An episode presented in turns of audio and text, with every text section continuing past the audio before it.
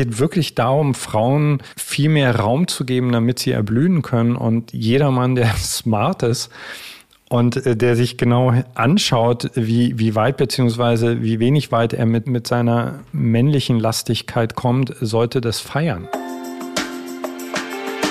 Get Happy. Der Achtsamkeitspodcast von Antenne Bayern. Und hier ist Kati Kleff. Herzlich willkommen in der ersten Dezember-Ausgabe 2021. Wie schön, dass ihr auch dieses Mal wieder dabei seid.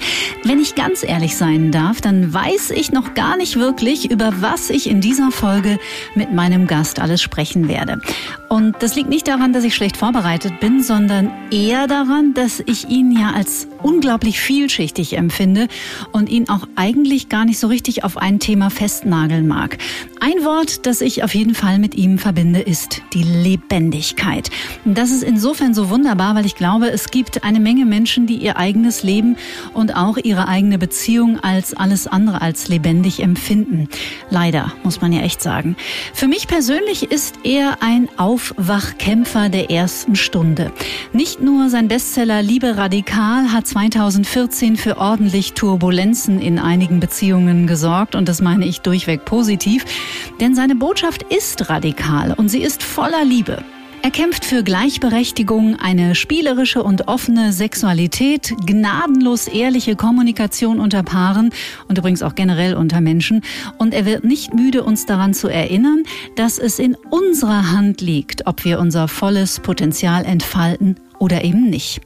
Seine beiden neuen Bücher tragen die vielversprechenden Titel Queen is Rising und King is Back. Sein letztes Werk Genesis hat es wieder einmal in die Bestsellerlisten geschafft und ich freue mich ganz besonders, dass er endlich dabei ist. Herzlich willkommen, Veit Lindau. Vielen, vielen Dank für die zweite Einladung. Ja, das habe ich noch gar nicht verraten. Es ist nämlich Veits und mein zweiter Anlauf. Irgendwie wollte die Technik oder das Universum nicht so, wie wir wollten vor ein paar Wochen. Aber du, wer weiß, vielleicht wollte dieses Gespräch einfach ein zweites Mal geführt werden. Definitiv und äh, es war auf jeden Fall war das eine ganz, ganz wichtige Lektion für mich können wir vielleicht später nochmal drüber reden. Also ich habe ganz viel daraus gelernt. Und zwar nicht nur über Technik, sondern über die Art und Weise, wie ich Gespräche führe. Okay, interessant. Ich habe es im Intro schon gesagt, so Lebendigkeit, Vielschichtigkeit. Du bist für mich so eine, so eine bunte, lebendige Wundertüte. Fühlst du dich darin gut gesehen in dieser Beschreibung? Bunt, lebendig, ja. Wundertüte nicht so. Da denke ich an Schultüten. Die fand ich immer nicht so cool. Aber ich, ich gehe mit bunt und lebendig gehe ich sehr gern mit. Sehr schön. Lieber Veit, es ist ziemlich genau zwei Jahre her. Da habe ich zwei Vorträge von dir in München gesehen. Zum einen die Rückkehr der Königin und ich habe mir auch das männliche Pendant angeschaut, nämlich das Erwachen des Königs. Jetzt sind es zwei Jahre, die vergangen sind in dieser total verrückten Zeit. Wenn du dich so umschaust und in Kontakt bist mit den Menschen, die ja auf deinen Plattformen sind, mit denen du zu tun hast, hast du oder beobachtest du, dass immer mehr Königinnen zurückkehren und auch immer mehr Könige erwachen oder dürfen es gern noch mehr sein? Beides. Also erstmal muss ich bei solchen Fragen immer dazu sagen, ich bin mir sehr bewusst, dass ich für eine Bubble arbeite. Also wer zu mir kommt, der will wachsen. Der, mhm. der hat bereits Fragen. Das heißt, ich äh, ich arbeite wirklich für ein sehr, sehr lebendiges, buntes, mhm. neugieriges Publikum und da nehme ich ganz viel Bewegung wahr. Und Gott sei Dank, und das freut mich ganz toll, nicht nur bei den Frauen, sondern auch bei den Männern. Aber es dürfen noch viel, viel, viel mehr Menschen werden. Vor allen Dingen ist mein Interesse, weißt du, dass es so rausgeht aus diesem, oh, ich bin jetzt mal ein bisschen inspiriert durch einen Workshop oder durch einen Vortrag hin. Äh, das muss auf die Straße, es muss einfach in unsere Kultur, das muss in unsere Sprache, in unsere Familien. Ja, da ja. darf noch viel passieren. Also ich denke, wir werden heute auf jeden Fall sehr viel über das hoffentlich baldige Ende dieser Geschlechtertrennung, dieser gedanklichen, in der wir seit, ja vielleicht seit, also seit hunderten Jahren auf jeden Fall, wenn nicht sogar länger, wenn nicht vielleicht sogar schon immer, äh, darüber jede Menge philosophieren. Ich habe beim Lesen deines neuen Buches Genesis eine ganz neue Perspektive und ein anderes Verständnis fürs aktuelle Gendern bekommen. Du hast da nämlich eine wunderbare Erklärung drin, warum Gendern so wichtig ist. Wollen wir damit mal einsteigen? Das finde ich nämlich mega interessant.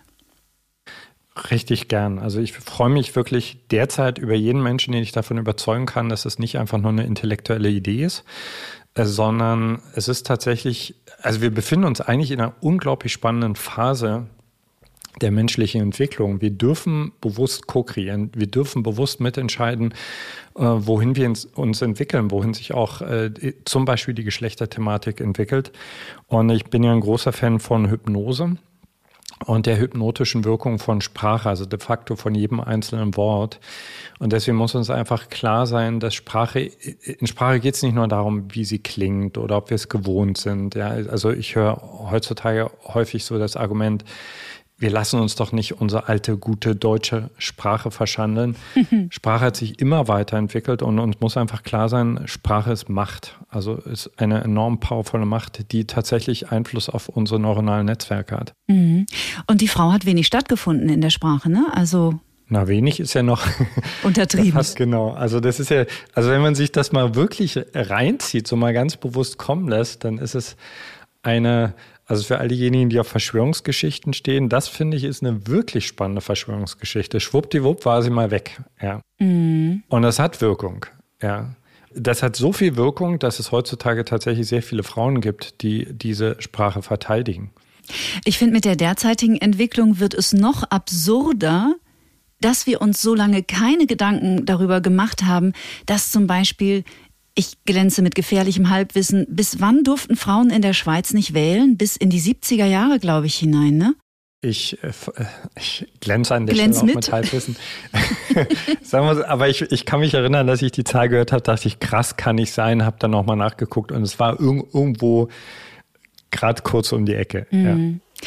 Das ist so schön, das habe ich dir in unserem ersten Gespräch schon gesagt. Das hat aber natürlich niemand gehört außer dir. Deswegen wiederhole ich es an dieser Stelle gern nochmal. Als ich dich in München auf der Bühne gesehen habe, in diesen beiden Vorträgen, da war ich wirklich tief, tief, tief berührt und es flossen sogar im ersten Vortrag ein paar Tränchen, weil ich dachte, Mann, ey, da steht ein echt richtig cooler Typ auf der Bühne und der ist ein wahrer Feminist. Bezeichnest du dich selber als Feministen? Ja, hätte ich ich wäre von mir aus nie auf die Idee gekommen. Ich hadere auch, ich muss ganz ehrlich sagen, ich hadere immer noch mit diesem Wort. Also ich mhm. verstehe es natürlich vom Ursprung her, aber es assoziiert natürlich irgendwie nur die Frauen, Anführungsstrichen nur die Frauen. Ne? So deshalb, ich habe Schwierigkeiten damit gehabt. Und dann habe ich irgendwann mit meiner Tochter, die meine große Lehrmeisterin ist, also ohne die ich meine letzten Bücher nicht gegendert hätte, mhm. äh, mit mir in Berlin im Café gesessen und gesagt, ich erzähle dir jetzt mal, was Feminismus ist, was dazugehört. Und das war so richtig wie eine Checkliste meiner Werte. Und seitdem weiß ich einfach, ob ich will oder nicht. Ich bin ein Feminist. Mhm. Was ist denn deine Definition von Feminismus und was hast du durch deine Tochter gelernt? Oh ja, wir solche Zeit. Also, äh, also für mich und deswegen habe ich wirklich Schwierigkeiten mit dem Wort. Ist der, der Grundgedanke des Feminismus ist Gleichberechtigung. Und zwar eben nicht nur Gleichberechtigung zwischen Mann und Frau, was ja schon mal eine Riesensache wäre, sondern Gleichberechtigung für, für, für alle Gruppen der Gesellschaft. Also Gleichberechtigung für sexuelle Positionierung, die aus unserem heterosexuellen normativen Schema rausfallen. Gleichberechtigung, äh, also es ist auch ganz stark antirassistisch. Ja, es ist, es ist eine, und für mich persönlich, so wie ich es verstehe, aber eben auch ein Erkennen dessen, dass wir in den letzten, streiten sich die Gelehrten, sieben bis zehntausend Jahren ganz, ganz stark männliche Werte gelebt haben. Und äh, es geht nicht im Feminismus nicht darum, jetzt zu sagen, okay, Männer, jetzt müsst ihr alle mal ducken, sondern es geht darum, die weiblichen Werte mehr, mehr dazu zu bringen, also dass das Ganze ausgewogener wird. Und da kann ich einmal nur Ja, Ja, Ja, Ja, Ja sagen. Und mein großes Interesse ist es heutzutage, besonders Männern klarzumachen, äh, dass die Vorstellung, die viele Männer haben vom Feminismus, falsch ist. Mhm. Also es geht nicht darum, äh, Männer zu dissen, Männer zu unterdrücken, ja, sondern es geht wirklich darum, Frauen viel mehr Raum zu geben, damit sie erblühen können. Und jeder Mann, der smart ist, und äh, der sich genau anschaut, wie, wie weit beziehungsweise wie wenig weit er mit, mit, mit, mit seiner männlichen Lastigkeit kommt, sollte das feiern. Also mhm. das ist für uns, für uns Männer brechen damit grandiose Zeiten an. Total schön, möchte ich unterstreichen, weil ich liebe Männer und ich würde mir so wünschen, dass Männer wüssten, wie sexy und umwerfend sie sind, wenn sie mehr Kontakt mit ihrer weiblichen Energie bekommen. Das ist einfach, ey, das ist umwerfend. Ja, und da, weißt du, du musst ja als Mann erstmal eine Erfahrung davon machen. Also wenn du ja, grob, ver, grob vereinfacht also darauf getrimmt worden bist, ein, ein, Krieger zu sein, tough zu sein. Und wir müssen ganz, ganz klar sagen, äh, auch heute noch werden Männer übrigens besonders auch von Frauen ganz häufig für diese Stereotypen belohnt. Ja, so das heißt, es ist nicht so, dass automatische Mann, der heute ausgewogen männlich-weiblich lebt, dass der gleich ganz, ganz viele Vorteile in der Gesellschaft hat. Ja, nee, nee, nee, nee, nee. So ist es eben nicht, sondern wir, wir leben noch in einer patriarchalen Gesellschaft und das braucht eine neue Form von Durchsetzungsvermögen. Und vor allen Dingen braucht es positive Erfahrungen. Also ich habe zum Beispiel ganz, ganz viel Angst gehabt, dass ich, wenn ich weiblicher werde, dass ich dadurch weniger männlich werde. Der Witz ist oder das Paradox ist, Genau das Gegenteil ist der Fall. Also erst, wenn du dir als Mann erlaubst, mein Lieblingswort ist ja milde. Ja? Mhm. Milde ist mein Lernwort, mein, mein Mantra der letzten Jahre. Wenn du dir als Mann erlaubst, milde mit dir und anderen Menschen zu werden, also dann kriegt deine Männlichkeit erstmal so, die kriegt einen ganz anderen Glow. Ja, also vorher, mhm. das ist rudimentär, das ist hart, das ist unausgewichtet. Und in dem Augenblick, wenn wir unsere innere Anima entdecken, kommt auch dieser König nochmal ganz anders zum Vorschein. Und ich gebe dir völlig recht, also wenn man das ausgewogen lebt, also wenn man nicht so in das andere Extrem vom, ich sag jetzt mal, weinerlichen, übersensiblen, nicht mehr funktionstüchtigen Männchen rutscht, sondern das ausgewogen lebt, ist mein Gefühl, es kommt, äh, es kommt auch im anderen Geschlecht sehr gut an. Also alle Männer, die das jetzt gerade hören, äh, es ist nur clever, sich da sich in diese Richtung zu entwickeln. Und alle Männer, die das jetzt hören und sich fragen, wovon zur Hölle redet er da eigentlich? Was sind denn deine hm, weiblichen Qualitäten im Mann? Und dann also so als ersten Teil der Frage. Und dann die männlichen Qualitäten aber auch in uns Frauen, die wir, finde ich, auch ein bisschen mehr stärken dürfen auf eine milde und sanfte Art und Weise. Aber fangen wir doch mal bei den Männern an. Genau, vielleicht ganz kurz im Vorfeld, weil das ist ja, ich sage jetzt mal, prädestiniertes Fettnäpfchen.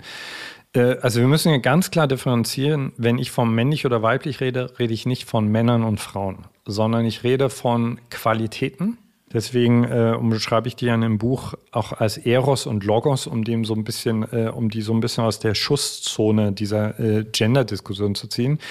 Und diese Qualitäten, da bin ich mir sehr, sehr sicher, dass die meisten Menschen den einen Bunch of Qualities eher mit weiblich assoziieren würden und den anderen eher mit männlich. Und nochmal, das bedeutet nicht, äh, Mann oder Frau, sondern es bedeutet, äh, so haben wir gelernt, uns zu assoziieren. Aber nochmal, wir können auch sagen, okay, die, die, die einen sind eher Yin-lastig, die anderen sind eher Yang-lastig. Was ist bei Männern? Ähm, Schwäche zulassen. Mhm. So, also für mich, ich bin selbst jemand, ich bin darauf konditioniert worden, nicht zu weinen, auch bei Fieber bis zu einem gewissen Grad noch tapfer in die Schule zu gehen ich habe einen Vater gehabt, der mit 40 Grad Fieber noch gearbeitet hat. Mhm. Ja, und das war, in unserer Familie war das cool. Es war cool, am Wochenende Holz zu hacken. Es war cool, äh, Narben nach Hause zu bringen und so weiter. Und ich finde es auch nach wie vor cool, dass ich in bestimmten Extremsituationen tough sein kann und mich zusammenreißen kann und Opfer bringen kann. Also es hat mich so viel gekostet und ehrlich gesagt immer noch mir einzugestehen, dass ich manchmal schwach bin. Also es fängt an damit, zu lernen, weich zu sein, wenn du mal eine Grippe hast und nicht sofort Stress zu kriegen, aber mhm. eben auch schwach im Sinne von dich verletzbar zu zeigen. Also für mich persönlich ist das vielleicht das Thema, wonach sich Frauen so, so, so, so, so doll sehnen, ja, und äh, ich glaube, da bin ich wirklich Fachmann, weil ich vor ganz, ganz vielen Frauen gesessen habe, die mit mir in Coachings ganz ehrlich gewesen sind. Und was die sich eigentlich alle wünschen, ist nicht einen perfekten Mann, sondern einen berührbaren Mann. Mhm. Emotional erreichbar, ne? Emotional erreichbar. Und äh, eigentlich ist es absurd, das schwach zu nennen, ja, weil ja. es total stark ist. Aber äh, Männer erleben das erstmal als Schwäche. Ja? Mhm. So, als ich das erstmal wieder geheult habe, dachte ich, oh Gott, sieht mich jetzt jemand. Ja? So mittlerweile liebe ich es, wenn ich mal heulen kann. Ja? Milde habe ich schon erwähnt. Aber zum Beispiel auch Empfänglichkeit, also wirklich oh, da kriege ich manchmal die Krise, weißt du, wenn ich in Restaurants sitze und dann siehst du so also, also sieht dann von außen manchmal aus wie das erste Date und du siehst den Typen und der textet sie zu, weißt du, so wie so ein Maschinengewehr. und du denkst, Alter, ich kapiere ja, du hast Angst und du, du musst jetzt irgendwie alles auffahren, um zu beweisen, wie cool du bist. Aber wie wär's denn, wenn du einfach mal fragst, wie geht's dir? Mhm. Und dann die Klappe hältst und wirklich zuhörst. Also Empfängnis, Intuition. Mhm. Also sich der Komplexität des Lebens mehr zu stellen. Also alle also solche Sachen. Ich muss dazu sagen, also in meinem Verständnis, ich habe viel, viel drüber nachgedacht, warum tun es sich Männer schwerer, so in diese Entwicklungsphase, durch die wir jetzt alle durch müssen, ob wir wollen oder nicht, einzutreten als Frauen. Also Frauen haben für mich ganz klar einen Emanzipationsvorsprung. Und meine Theorie ist, sind zwei. Also erstens, der Mann muss, um vollständiger zu werden, sich mehr in Richtung Frau entwickeln. So. Das Problem ist, dass wir seit 10.000 Jahren da gelernt haben, dass die Frau das, das niedrigere Wesen ist. Ja, mhm. Sie wird zwar angebetet, aber letzten Endes, wir, wir, sind, wir, wir sind die Geister an der Spitze. So, das heißt, für diese alte Konditionierung kann sich das anfühlen wie so ein Abstieg, ja, so als wenn ich irgendwas verliere, so, ja, so, so. Und das Zweite ist, wenn sich der Mann seiner inneren Anima steht, also Anima ist komplexer als der Animus. Das heißt, auf gut Deutsch, das Leben wird verwirrender erstmal.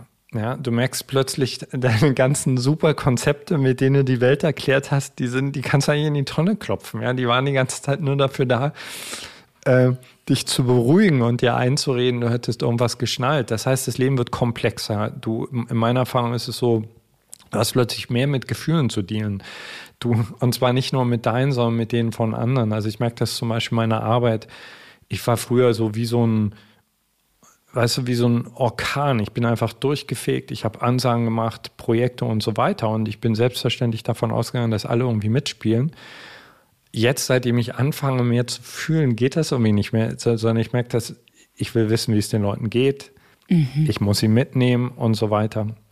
Also es ist, für den Mann, glaube ich, schwieriger, sich seiner Anima zu stellen, als andersrum der Frau sich ihrem Animus zu stellen, weil die Frau kennt diese Komplexität. Die Frau weiß intuitiv, äh, dass das Leben nicht durch eine mathematische Formel zu erklären ist. Mhm. Und das bedeutet nicht, dass du nicht coole Wissenschaftlerin sein kannst. Ja, aber so dieses tiefe Wissen, okay, nee, das ist eine Nummer multidimensionaler als das, was wir in Worte fassen können. Und für die Frau bedeutet diese Hinwendung zum Logos oder zum inneren Animus bedeutet ganz häufig, sie wird klarer, sie wird konzentrierter, äh, sie löst sich aus falschen Abhängigkeiten. Also wir, wir spielen ja ein ganz witziges Spiel in unserer Gesellschaft. Das sieht von außen sieht es ganz häufig so aus, als wenn Frauen abhängiger werden von Männern. Ich glaube ja, dass es eigentlich an, andersrum ist, nur dass Männer ihre Abhängigkeit ganz häufig gar nicht spüren müssen, weil ihnen ständig irgendein Weibchen hinterher rennt und ihnen Könnte einredet, dass sie, dass sie die tollen Hechte wären. Ja? Ähm, so, das heißt, wenn, wenn, die, wenn die Frau ihren Logos entwickelt, zusätzlich zu ihrem Eros, also wird sie ganz und mhm. sie braucht den Typen nicht. Ich sehe das bei meiner Frau. Ja? Also ich finde das irre faszinierend. Manchmal äh, kriege ich auch so einen Respektanfall, weil ich denke, okay, die braucht mich nicht mehr. Mhm. So, hat sie, sie hat mich auch nie gebraucht, aber jetzt ist es so, dass sie das voll realisiert, dass sie mich nicht mehr braucht. Was macht es mit dir, wenn du das realisierst? Also da gibt es zwei Ebenen. Es gibt eine, die, die Ebene des kleinen Fights, äh, der zuckt dann schon manchmal. Ja. Mhm. Aber so ganz in der Tiefe feiere ich das total. Ja, weil cool. ich, äh, also wir haben auch, ich meine, wir sind jetzt 28 Jahre zusammen, wir haben, ich glaube zu wissen, äh, wer wir füreinander sind und wie wichtig wir füreinander sind. Also da ist nicht wirklich eine Verlustangst da, aber es ist so ein Gefühl davon, das wird nicht langweilig. Ja? Mhm. Und, und eine Frau, die dich nicht mehr braucht, die ist auch viel wacher mit all den Spielchen, die da vorgelaufen sind. Und die sagt auch viel eher, sorry, geht nicht mhm. mehr. So, und weil wir das ahnen, das ist vielleicht meine dritte Theorie an der Stelle, weil wir das ahnen, wir Männer, dass uns da eine Menge, Menge Privilegien davon schwimmen werden, die wir uns nicht wirklich durch natürliche Souveränität, sondern durch das System verdient haben, äh, gibt es da, glaube ich, auch so einen unbewussten Widerstand. Mhm. Und ich weiß nicht, wie du das siehst. Ich finde, wir können auch mehr, hm, wie soll ich das sagen, mehr Verständnis für die Komplexität des anderen Geschlechtes beim Thema Sex entwickeln. Also wir Frauen denken ja immer, unser Körper ist sehr, sehr viel komplexer und der männliche Körper, der braucht nur ein bisschen Reibung. Wahrscheinlich ist es ganz anders. Ich bin ja in diesem Leben zumindest äh, kein Mann. Aber ich glaube, auch da ist noch viel Platz nach oben, oder? Also ich, ich würde so formulieren, wir sind absolute Stümper. Also wenn, wenn, wir, wenn wir da schon mal alle zusammen innehalten können und sagen können, die Tatsache, dass du in jedem Kiosk äh, auf einer gewissen Augenhöhe Magazine hast, wo die Busen permanent, ich habe immer das Gefühl, die platzen gleich. Ja, hat nichts mit sexueller Aufklärung zu tun, sondern wenn, wenn wir uns das erstmal eingestehen könnten, das, feinfühligste, diffizilste, powervollste Thema überhaupt wird nicht gelehrt. Ja, mhm. so wird einfach nicht gelehrt. Und ich meine nicht so ein bisschen äh, Pille-Palle Aufklärung in der Schule, sondern ich meine wirklich, äh, also so wie ich mir immer in meinen romantischen Vorstellungen äh, das vorstelle, weißt du, in, in, in, in Tempeln von Priestern, von modernen Priestern und Priesterinnen des Eros, der, der heutige Begriff ist Sexarbeiterin dafür, aber also es wird einfach nicht gelehrt. Ich würde sogar noch einen Schritt weiter gehen. Also gerade unsere Generation wurde sogar übel in die Irre geführt. Also die Bravo wurde so sehr gefeiert viele Jahrzehnte. Na ganz ehrlich, die Bravo hat in mir tiefe falsche Glaubenssätze installiert. Also ich weiß nicht, ob du dich erinnerst. Ich bin im Osten groß geworden. Aber komm, irgendwo, irgendwo musst du doch dran gekommen sein an den heißen Scheiß. Da gab es eine Seite, das erste Mal. Und da wurde also jede Woche geschildert, äh, dass ein, ein junger Mensch äh, oder zwei junge Menschen im besten Fall miteinander das erste Mal Sex hatten. Das war immer wunderschön. Wir kamen gleichzeitig, äh, wir schliefen glücklich Arm in Arm miteinander ein. Wenn du das als Teenager jede Woche liest, ja. und zwar jede Woche mit demselben Ende, entwickelst du daraus den tiefen, selbstwertschädigenden Glaubenssatz, weil das Thema Orgasmus ist halt nicht so leicht, wie wir uns das alle vorstellen. Ah, okay, wenn das in der Bravo jede Woche so einfach war, dann scheint ja mit mir was falsch zu sein.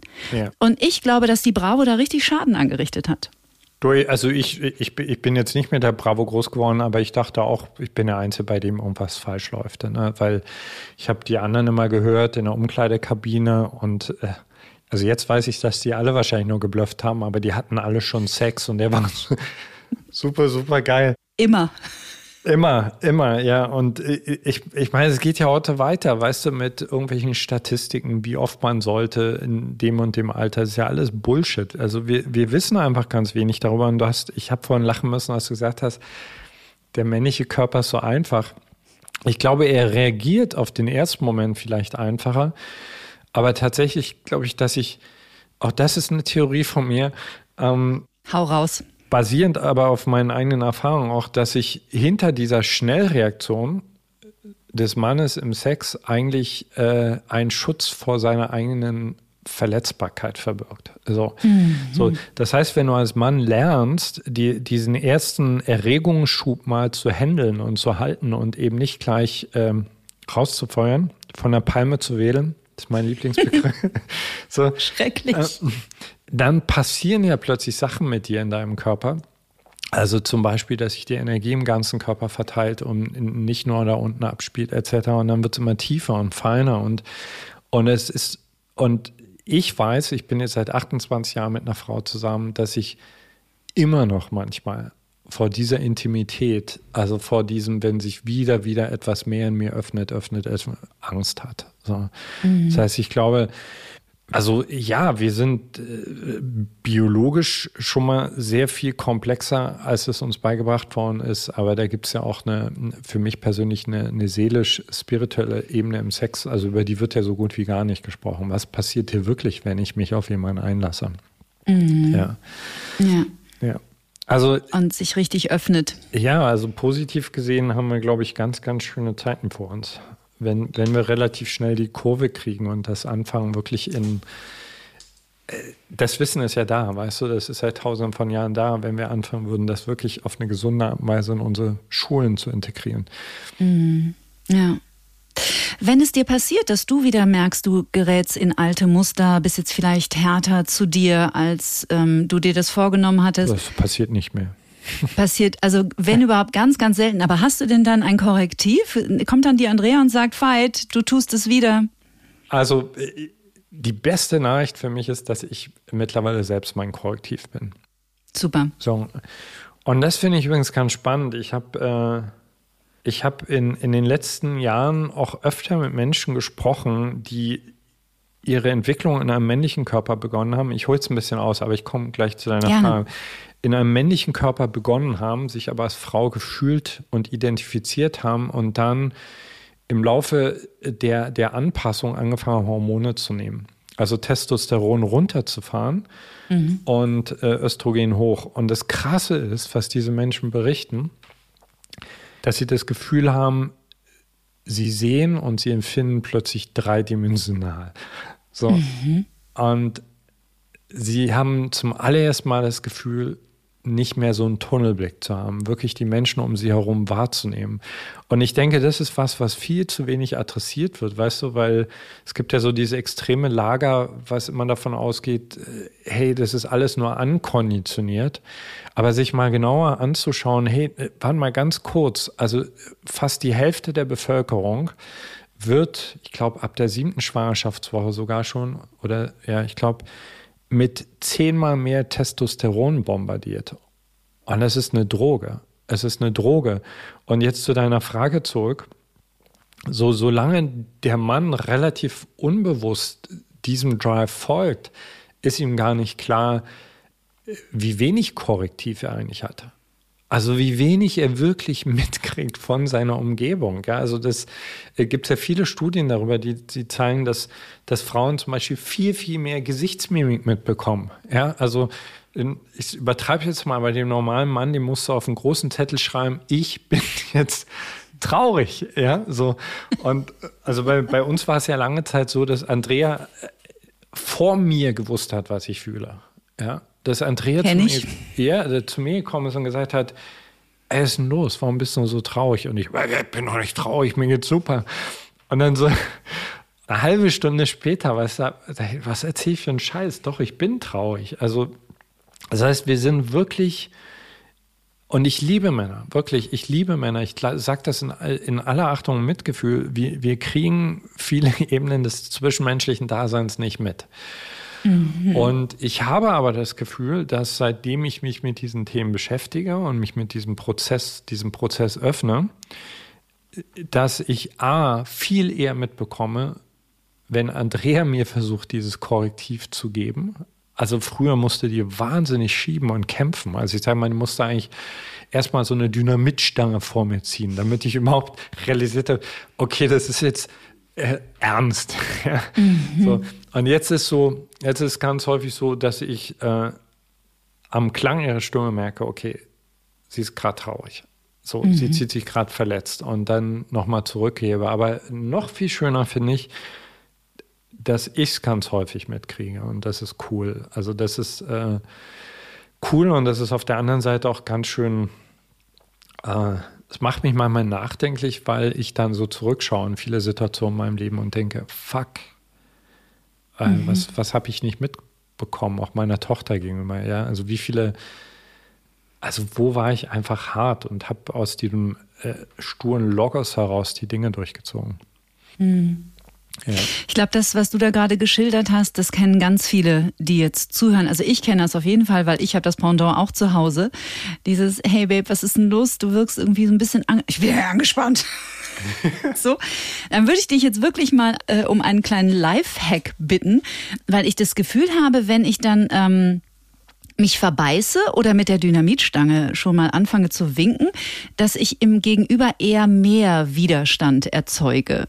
Also wenn ich praktisch auf der Schiene bleibe, okay, aber ich habe das Gefühl, dass du sehr gestresst bist oder wenn ich dich schon direkt fragen kann, was wäre denn ein oder welchen Umgang hättest du dir gewünscht oder welcher Umgang ist für dich dann leicht zugänglich? Mhm. Also, was glaube ich wichtig ist zu verstehen, ein Mann macht das nicht, weil er, weil er nicht willig ist, sondern weil er wirklich nicht kann an der Stelle. Er weiß es einfach nicht, genau. Er weiß es nicht und, äh, und es kann auch sein, dass er sich einfach bedroht fühlt.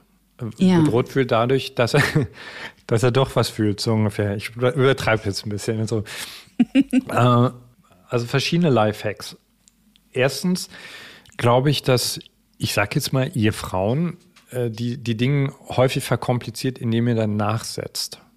Also ganz mhm. häufig nicht mitbekommt, dass das ähm, also ich lehre, ich unterrichte auch Coaches, ne? ich bilde Coaches aus und etwas, was ich ihnen gern beibringe, ist zu sehen, ist das System vor mir offen oder ist es verschlossen?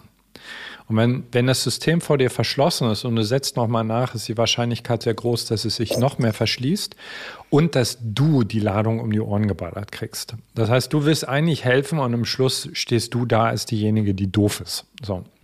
Das heißt, zu lernen, als Frau ein Angebot zu machen, und dann aber, wenn du siehst, der Typ äh, kriegt es jetzt einfach nicht, deine Finger aus dem System rauszunehmen und an der Stelle genau hinzuschauen, wo du co-abhängig bist, weil du denkst, dein Leben geht erst weiter, wenn der seinen Punkt macht. Mhm. Ja.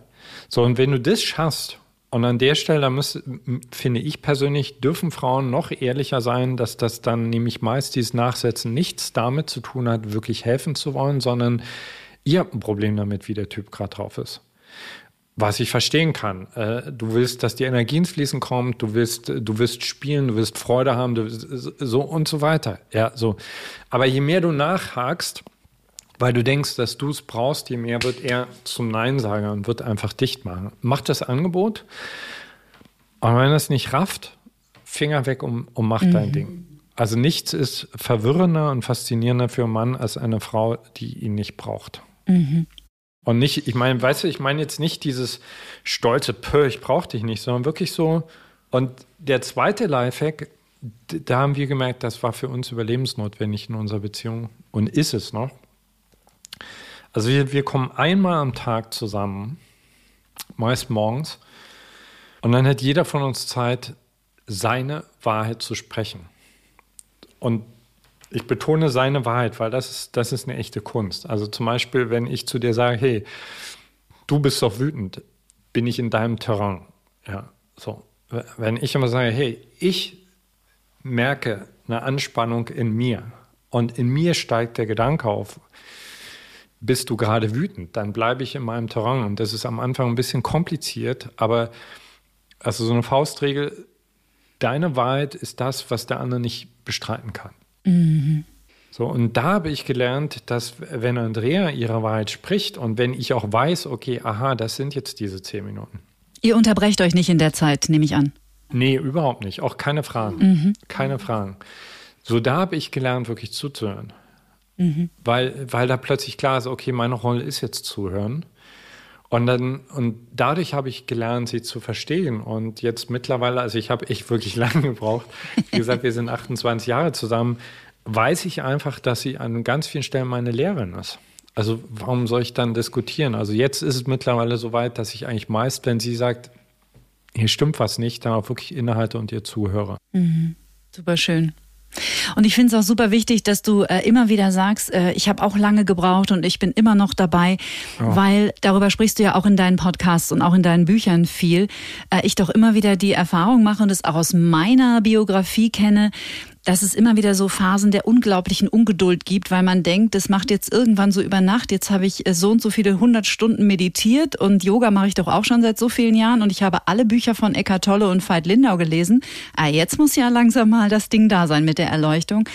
Aber ich gehe davon aus, du gibst mir recht, diese Reise endet nie. Die endet nie und die hat Zyklen. Ja. Also ich habe äh, ich habe äh, Zyklen, da denke ich, okay, jetzt bin ich durch. Weißt du? Also jetzt bin ich durch. Die Beziehung, also schöner geht's nicht. Also der Unterschied ist, also ich meine, ich bin jetzt mittlerweile, äh, wie alt bin ich? 52. Ähm, mittlerweile habe ich genug dieser Zyklen durchlaufen, um zu wissen, auch das geht wieder vorbei.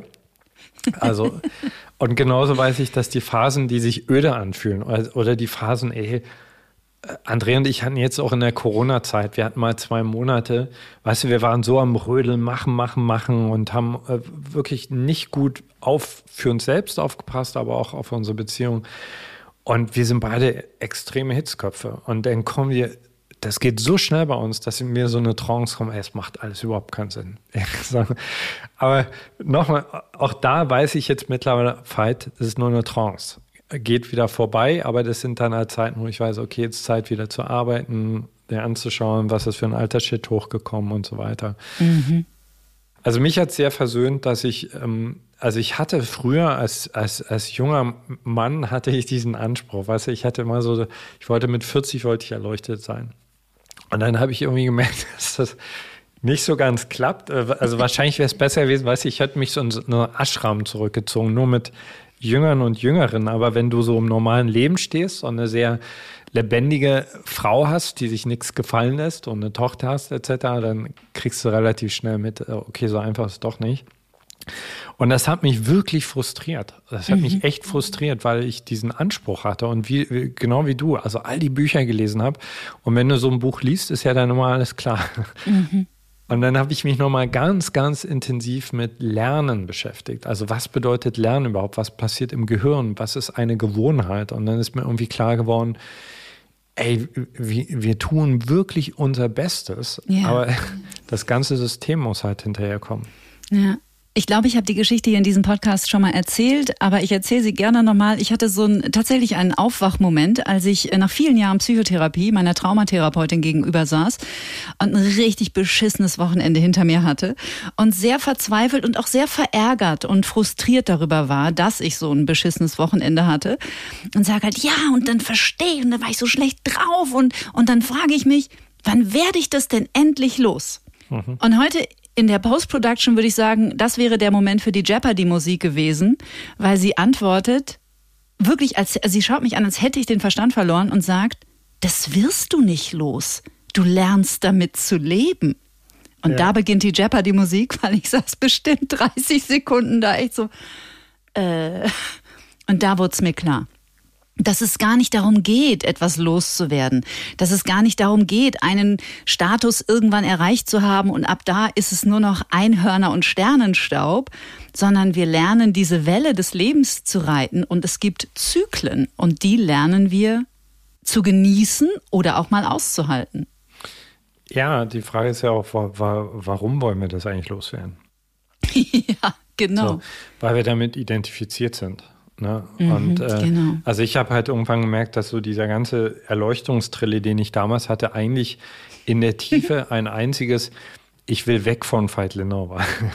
so. Und dann ich, irgendwann habe ich gemeint, ey, wenn ich, weißt du, wenn ich so einen kleinen Mischlingspudel hätte, der nur drei Beine hätte und blind auf einem Auge und noch ein paar Macken, den ich aus dem Tierheim hätte, ich würde den lieben, wie er ist. Weißt du, da würde ich mhm. doch auch mhm. nicht sagen, er muss jetzt transformieren in deutschen Schäferhund. So. Und seitdem ich so, genau wie du, von meinem spirituellen Meister damals habe ich den Rat bekommen, als ich das so zum ersten Mal so mein Ego so in, in, in Reihenform gesehen hatte, weißt du, und wirklich gesehen habe, okay, da gibt es eine Seele, da gibt es ein Ego, und dann bin ich zu ihm und habe gesagt, Meister, was kann ich tun? Was kann ich, was kann ich tun? Und ich, ich will das Ding loswerden. Und dann hat er gelacht und dann hat er gesagt, gewöhn dich dran. Mhm, genau. Du hast gerade so einen schönen Halbsatz gesagt, da würde ich gerne nochmal drauf eingehen, nämlich dir wurde klar, du willst eigentlich nur weg von Veit Lindau. Wie nah bist du Veit Lindau denn heute? Also viel näher. Mhm. Viel näher. Es gibt, ich sag mal, es gibt sogar Momente, da würde ich unsere Beziehung als zärtlich beschreiben. Mhm, schön. Ja. Und es wäre gelogen. Also wenn ich sagen würde, dass ich immer in einem Zustand von Selbstliebe ist für mich auch so ein Konzept, mit dem man sich unglaublich malträtieren kann, bin. Oh ja. Also wenn ich zum Beispiel einen ein Fehler mache etc., dann finde ich das gut, wenn ich in einen Zustand der Akzeptanz komme. Aber dann versuche ich mich nicht unter Stress zu setzen und denke, ich muss mich jetzt ganz lieb haben. Ich habe mich dann einfach nicht ganz lieb. Punkt. Mhm. Aber ich bin faszinierter, also nicht auf eine narzisstische Art und Weise, sondern ich bin faszinierter von dem lebendigen Prozess Weidlenau. Und ich sehe auch mittlerweile, dass auch all die Macken irgendwie Part, Part der Vollkommenheit des Lebens sind. Mhm. Super schön. Du bist aufgewachsen in der ehemaligen DDR, wenn nicht in Görlitz. Und ähm, wenn ich so deine Arbeit verfolge als, ähm, als Autor, als Seminarleiter, als Ausbilder, als Coach, als Podcaster, alles, was du so Tolles machst. Und ich aus meiner Kindheit mich schon erinnern kann, dass ich mich häufig gefühlt habe, übrigens auch bis ins Erwachsenenalter, wie ein Alien. Wie ging's denn dir, als du jung warst, als Jugendlicher, als junger Mensch in Görlitz mit dieser Sehnsucht nach Antworten? Also ich sag mal so, wenn ich gewusst hätte, dass das, was mich umtreibt, äh, die Sehnsucht nach Antworten ist, das hätte mir schon viel geholfen. Ich war einfach nur ich sag jetzt mal, bis elf, zwölf relativ angepasst und dann habe ich irgendwie angefangen, notorisch zu rebellieren, stunk zu machen und im Nachhinein ist mir klar geworden, ich habe nicht mal die Frage gewusst. Ich habe mhm. und ich habe niemanden in meiner Umgebung gehabt, der mir eine Frage, eine gute Frage gestellt hat. Also die haben alle gewusst, was ich machen soll. So, aber insofern ist mir eigentlich erst viel später klar geworden, dass ich ein Alien war. Mhm. Und äh, das habe ich eigentlich erst in dem Augenblick gemerkt, als ich meinem ersten Lehrer gegenüber gestanden habe, also meinem, ich sage nicht Schullehrer, sondern geistigen Lehrer und gemerkt habe, dass das in mir so wie so ein Schwamm ist, der das einfach alles aufsaugt. Ja. Mhm. Ja, das ist ja echt ein ganz cooler Moment, wenn man feststellt, man äh, ist gar nicht ähm, Robinson auf dieser Insel, sondern dahinter, hinterm Wald, da sind noch ganz viele. Man ist hier gar nicht alleine mit, mit, äh, mit Freitag, sondern da sind noch viele Wochentage um die Ecke. Absolut. Also ich erinnere mich zumindest total gut daran, ähm, als mir klar wurde, ich kann raus aus meinem Gefühl der Isolation, weil ich bin gar nicht so ein Freak, wie ich glaube. Und ich glaube, da geht es vielen Menschen so. Die halten sich für Freaks. Ja, ja, das ist ja äh, ein großes Anliegen mit unserer Plattform, äh, also Menschen sichtbar zu machen, weißt du, dir einfach ein Gefühl dafür zu geben, dass du nicht verrückt bist mit diesen existenziellen Fragen, sondern dass es ganz, ganz viele gibt. Mhm. Ich finde es so spannend, ich weiß nicht, wie es dir geht, es ist ein ganz anderes Gespräch als unser erstes. Also ich, ich habe ehrlich gesagt, äh, ich bin ja dann relativ schnell noch zack, zack weiter. Ich, ich weiß nur, dass es irgendwie anders war, aber ich weiß nicht mehr wirklich, wie es anders war, aber es war anders. Ich auch nicht. Ja. aber jetzt würde mich natürlich total interessieren, was denn deine Lernerfahrung danach war. Ja, pass auf, das war echt spannend, weil ich habe mich lange nicht mehr so, ähm, es war nicht mehr Ärger, es war ich fast, war wie so eine Trauer. Also so, als wenn mir mhm. jemand was weggenommen hat. Also ich fand das Gespräch unglaublich schön. Also es hat, mich, hat mir ganz viel Spaß gemacht. Und dann mich danach, das war so richtig wie, boah, es, also mir hat jemand was weggenommen. So. und dann habe ich mich gefragt äh, in der nächsten Meditation, was das eigentlich ist, weil das Gespräch hat ja de facto stattgefunden. Also das Gespräch hat mir ja niemand weggenommen. Aber ich bin darauf gekommen, es war, weil ich das Gespräch geführt habe, um etwas zu erreichen. Mhm. Weißt du, was ich meine? Also wenn wir jetzt beide auf einer Parkbank sitzen, dann würde das Gespräch zwischen uns genauso stattfinden und dann hätte ich danach null frustrierendes Gefühl, weil keiner von uns beiden auf, auf Aufnahme gedrückt hat. Aber weil, weil ich sozusagen einen Zweck mit dem damaligen Gespräch gefolgt habe, habe ich den Moment, diese Begegnung mit dir zum Teil verpasst. So. Und ich war also gar nicht traurig darüber, dass das Gespräch nicht aufgenommen war, sondern äh, eher darüber zu sehen, wie oft ich in meinem Leben Dinge tue, um etwas zu erreichen. Mhm. Spannend. Ja. ja, guck mal. Was ich seitdem mache, äh, also wann immer mir es kommt, also es ist wirklich eine echt nachhaltige Lektion für mich. Es kommt immer wieder hoch, frage ich mich, okay, was mache ich gerade? Gestern zum mhm. Beispiel war so ein Moment, da habe ich vor der Kamera gestanden. Okay, was mache ich gerade? Okay, ich stehe gerade vor der Kamera. Was, wenn jetzt, wenn alles ausfällt? Also, ja, oder wenn es nicht aufgenommen wird, etc. Und dann, das hilft mir im Augenblick gerade dann irgendwie nochmal so von 80 Prozent präsent auf 90, 95 Präsent zu kommen. Das finde ich mhm. cool. Also insofern bin ich sehr dankbar, dass es da nicht geklappt hat. Ich kann das, glaube ich, ein bisschen nachvollziehen. Ich mache Musik auch. Mhm. Und ich glaube, ich, ich bin nicht ganz sicher, ob ich auf der richtigen Fährte bin, was dein Gefühl danach angeht, aber ich versuch's mal. Ich weiß, wenn ich ähm, zum Beispiel irgendwo aufgetreten bin und da war nur ganz wenig Publikum oder es war vielleicht ein Soundcheck oder da war gar kein Publikum und ich war aber echt richtig, richtig gut. Also ich wusste, die Band war tight und das Gefühl war da und wir waren echt einfach sowas von im Flow. Dann hätte ich das gerne so festgehalten, weil ich glaube ich, jetzt sind wir wieder beim Ego oder beim ein bisschen beim Narzissmus, ich gerne gehabt hätte, dass mehr Menschen diese Seite von mir sehen. Weißt du, wie ich meine? Obwohl es egal war, der Moment war magisch. Ob ich das jetzt weitergegeben habe nach außen oder nicht, ist doch eigentlich wurscht. Aber der Moment alleine für mich reichte nicht, sondern ich hätte gerne es geteilt und eine Seite von mir gezeigt, wahrscheinlich dann, um lieb gehabt zu werden. Weißt du, was ich meine? Total. Also bei mir ist es nicht, ähm, nicht lieb gehabt werden, aber ich stehe total Wirkung. Mhm. Ich stehe total Wirkung. Und wenn ich, äh, also der narzisstische Teil mir denkt, äh, wir haben damals in diesem Gespräch haben wir ein paar echt schlaue Sachen gesagt. Mhm. So. Und äh, ich finde schon, dass in einem guten Gespräch, wenn Flohen steht, das kannst du ja nicht auch beliebig duplizieren. Das ist einfach, das ist da und dann ist es da. Und dann denke ich einfach, okay, fuck, drückt hier jemand bitte auf Aufnahme, damit, damit zum Beispiel danach ein Buch entstehen kann, etc. Mhm. So, ja, genau. Die eigene Unsterblichkeit. Das so, wäre so schön. So, so, ungefähr. Genau. Und das äh, cool, dass du es ansprichst, weil das hat mir dann geholfen, weißt du, rauszukommen aus meinem Frust, weil ich habe dann, ich habe mir einfach reingezogen, das mache ich gerne in solchen Momenten, wenn ich mich zu wichtig nehme, also wie winzig ich bin und dass ich demnächst irgendwann sterbe und dass kein Schwein danach krähen wird, ob diese Podcast-Episode jemals aufgenommen worden ist, etc. Und das entspannt mich dann sofort, weißt du? Dann, dann kommen, dann, dann rutscht, dann, dann kann ich die narzisstische Kränkung, dann kann ich die wieder gut einordnen, ja. Ist es nicht total befreiend. Ich spreche mittlerweile auch total angstfrei über meine narzisstischen Kränkungen, weil du das gerade sagst. Und diese Integration war in meinem Heilungsprozess so ein wichtiger Schlüssel. War das bei dir ähnlich? Ah, ich würde sagen, immer noch.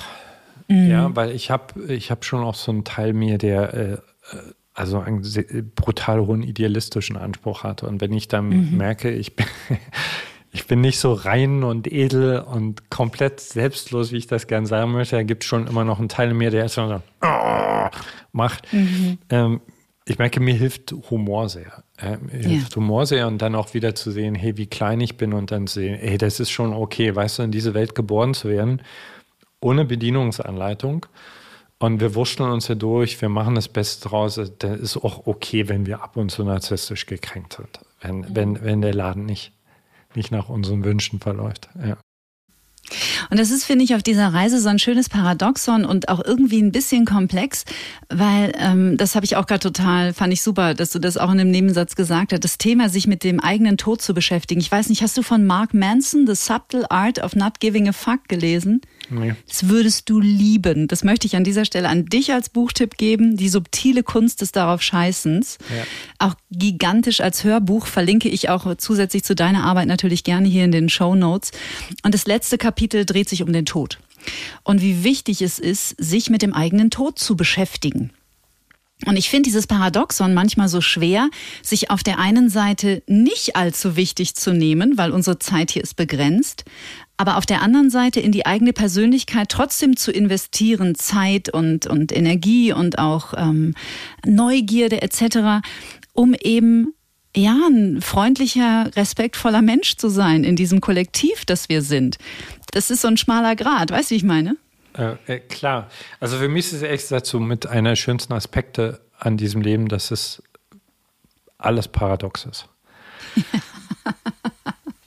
Und das ist, äh, weißt du, ich habe so lange versucht, mich für eine der Seiten zu entscheiden. Mhm. So, entweder das oder das. Habe ich eine Wahl, habe ich keine Wahl? Bin ich wichtig oder bin ich nicht wichtig? Und, und, und äh, so seit, seit, keine Ahnung, seit 15 Jahren oder so ist eher so, dass ich die, die Spannung, die sich durch so ein gelebtes Paradox aufbaut, genieße. Ähm, weil dadurch, dass ich es nicht wirklich festlegen und erklären kann, sondern es ist beides komplett richtig, äh, also mich elektrisiert das irgendwie. Also für mich ist das der Fun auf dieser Ebene, weißt du? Ja. Und, äh, und wenn du da so tiefer bohrst, das ist ja alles komplett paradox. Um Pablo Hagemeyer zu zitieren, nicht entweder oder, sondern sowohl als auch. Exakt, genau. Gell? Ja. Sag mal, deine Tochter ist jetzt 26, 25? Nee, die ist 31. Die ist schon 31, entschuldige bitte. Geht die denn, geht die, tritt die in eure Fußstapfen? Ist die, ist die, also du machst ja, ihr macht viel auf Instagram auch zusammen immer mal wieder. Und ähm, wie ist es für dich, die wachsen zu sehen? Und wie empfindest du die jetzt im Vergleich zu dem Veit Lindau, an den du dich erinnerst, als du in dem Alter warst, 31? Mhm. Also erstmal, ich liebe meine Tochter ganz, ganz toll. Mhm. Äh, wir haben eine sehr spezielle Beziehung, weil sie ist nicht meine leibliche Tochter, mhm. sondern ich habe sie kennengelernt, als sie drei war. Und äh, wir haben, äh, sagen wir mal, Zeit gebraucht, um, um rauszufinden, wer wir füreinander sind. Ähm, also es ist eine ganz andere Generation als als ich damals 30 war. Also so äh, tritt sie in unsere Fußstapfen. Nee, ich würde sagen, Gott sei Dank nicht, sondern also, sie ist schon immer, seit ich sie kenne, also wirklich ein ganz, ganz eigenes Wesen. Also ich bin extrem dankbar dafür, dass sie, äh, dass sie gern auch einen Teil ihrer Zeit im Family Business arbeitet und auch gern Zeit mit uns verbringt. Und ansonsten mhm. sehe ich einfach, dass diese Generation sich irgendwie auch echt schwer tut, äh, so, so wirklich, also ihre Rolle in dem Ganzen zu finden. Also die ist so irgendwie klar, so diese ganzen alten Nummern, weißt du, mit dem du machst jetzt eine Ausbildung, dann einen Job etc., das greift bei denen nicht mehr. Und ich finde, die sind unglaublich stark bewegt von tiefen Themen. Also ich kann das nochmal sagen, meine Tochter ist zu mehreren Themen wirklich meine wichtigste Lehrerin, weil sie einfach irgendwann auf meiner Matte stand und gesagt hat, du guckst dir, du guckst dir jetzt diese Blindspots an und gleichzeitig ist sie in der Phase, wo sie noch viel damit experimentiert, also wie sie das, wie sie das auf die Welt bringen will. Ja. Mhm. Also wir sind so alles füreinander, weißt du? Also ich bin manchmal, wenn wir spazieren gehen und dann schiebt sich ihre, ihre Hand in meine Hand, dann bin ich, bin ich einfach ihr, bin ich ihr Vater. Und äh, sie ist manchmal meine Schwester, wenn, wenn wir hart am Diskutieren sind über bestimmte Themen oder Sachen erleben. Und sie ist auch wirklich äh, immer häufiger meine Lehrerin. Ja. Super schön. Ich habe soeben auch was aus diesem, also ich lerne ja sowieso aus jedem Interview mit so inspirierenden Menschen wie dir sowieso, aber ich habe gerade ganz was Konkretes gelernt, nämlich dass ich ab sofort aus meiner Sprache die Begrifflichkeit in die Fußstapfen eines anderen treten streichen werde, weil ich finde, das ist überhaupt nichts Erstrebenswertes. Nee, ne? Nee, darf ja, man überprüfen. Das ist so ein Ding, weil, weißt du, was man so schnell sagt, wenn du nachspürst, oh Gott, das ist eigentlich schrecklich, die Vorstellung. Ja, irre, ne? Ja. Weil, hey, bitte geht euren eigenen Weg. Latscht nicht in die Fußstapfen anderer. also ich fand, dass auch in diesem Gespräch sehr viel Kluges und Tolles mit dabei war. Hoffe ich.